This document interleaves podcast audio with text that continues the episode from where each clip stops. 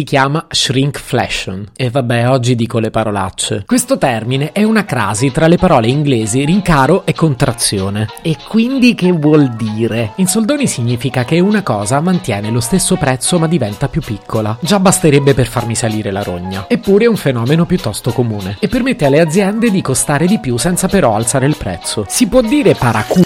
Se potevi cambiarmi il carattere, nascevo Ward. Si chiama Marcello Forcina, dice quello che pensa, pensa poco a quello che dice, ma quando c'è da sudare preferisce quattro chiacchiere e un Campari Spritz.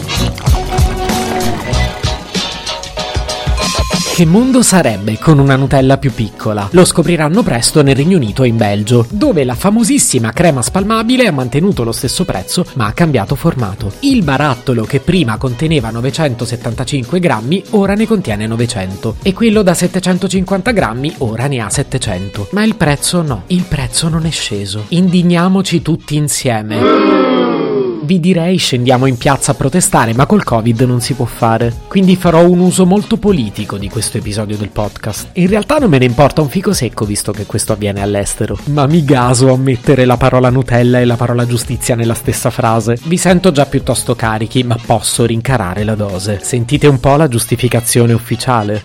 I costi di logistica, imballo e produzione e quelli degli ingredienti di Nutella sono aumentati, ma noi siamo in grado di fornire la qualità e il gusto di sempre senza aumentare il prezzo.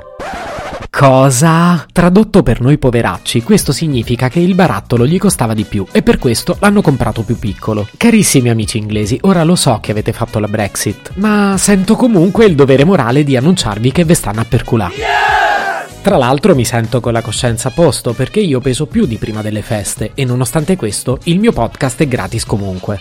Ma vale anche il discorso contrario, perché se dovessi dimagrire, e siccome sto a dieta succederà molto presto, potete star certi che quando dimagrirò non vi imbroglierò sul prezzo. Ma a parte questa digressione sulla serietà che mi contraddistingue, vogliamo parlare di quanti altri brand hanno già fatto questa furbissima manovra in Italia? Non ditemi che avete pensato che la bocca vi fosse cresciuta quando un Mars non vi è bastato più. Sì, è diventato più piccolo e l'ha fatto anche lo sneakers. Ed è avvenuto anche per il Toblerone. E nessuno ha detto niente. Probabilmente perché non hanno scritto 5G sulla confezione. Ormai fate polemiche solo per questo, ora mi rendo conto benissimo che la mia opinione può importarvi tanto e non più. Perciò, siccome questo è un podcast serissimo, ho deciso di contattare una persona con un parere più autorevole del mio, mia zia.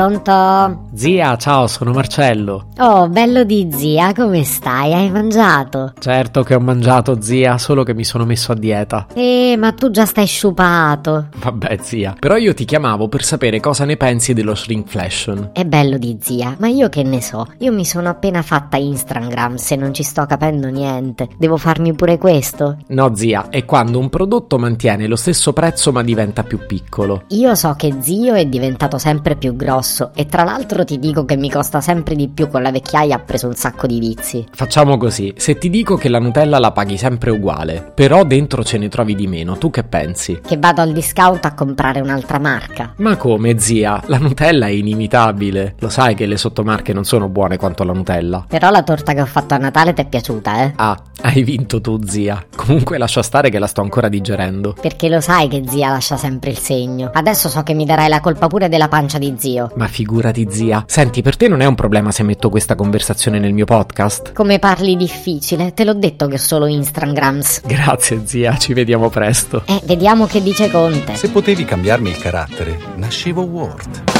Un podcast inutile, effervescente e tossico, come una pasticca di mentos in una bacinella di Coca Zero.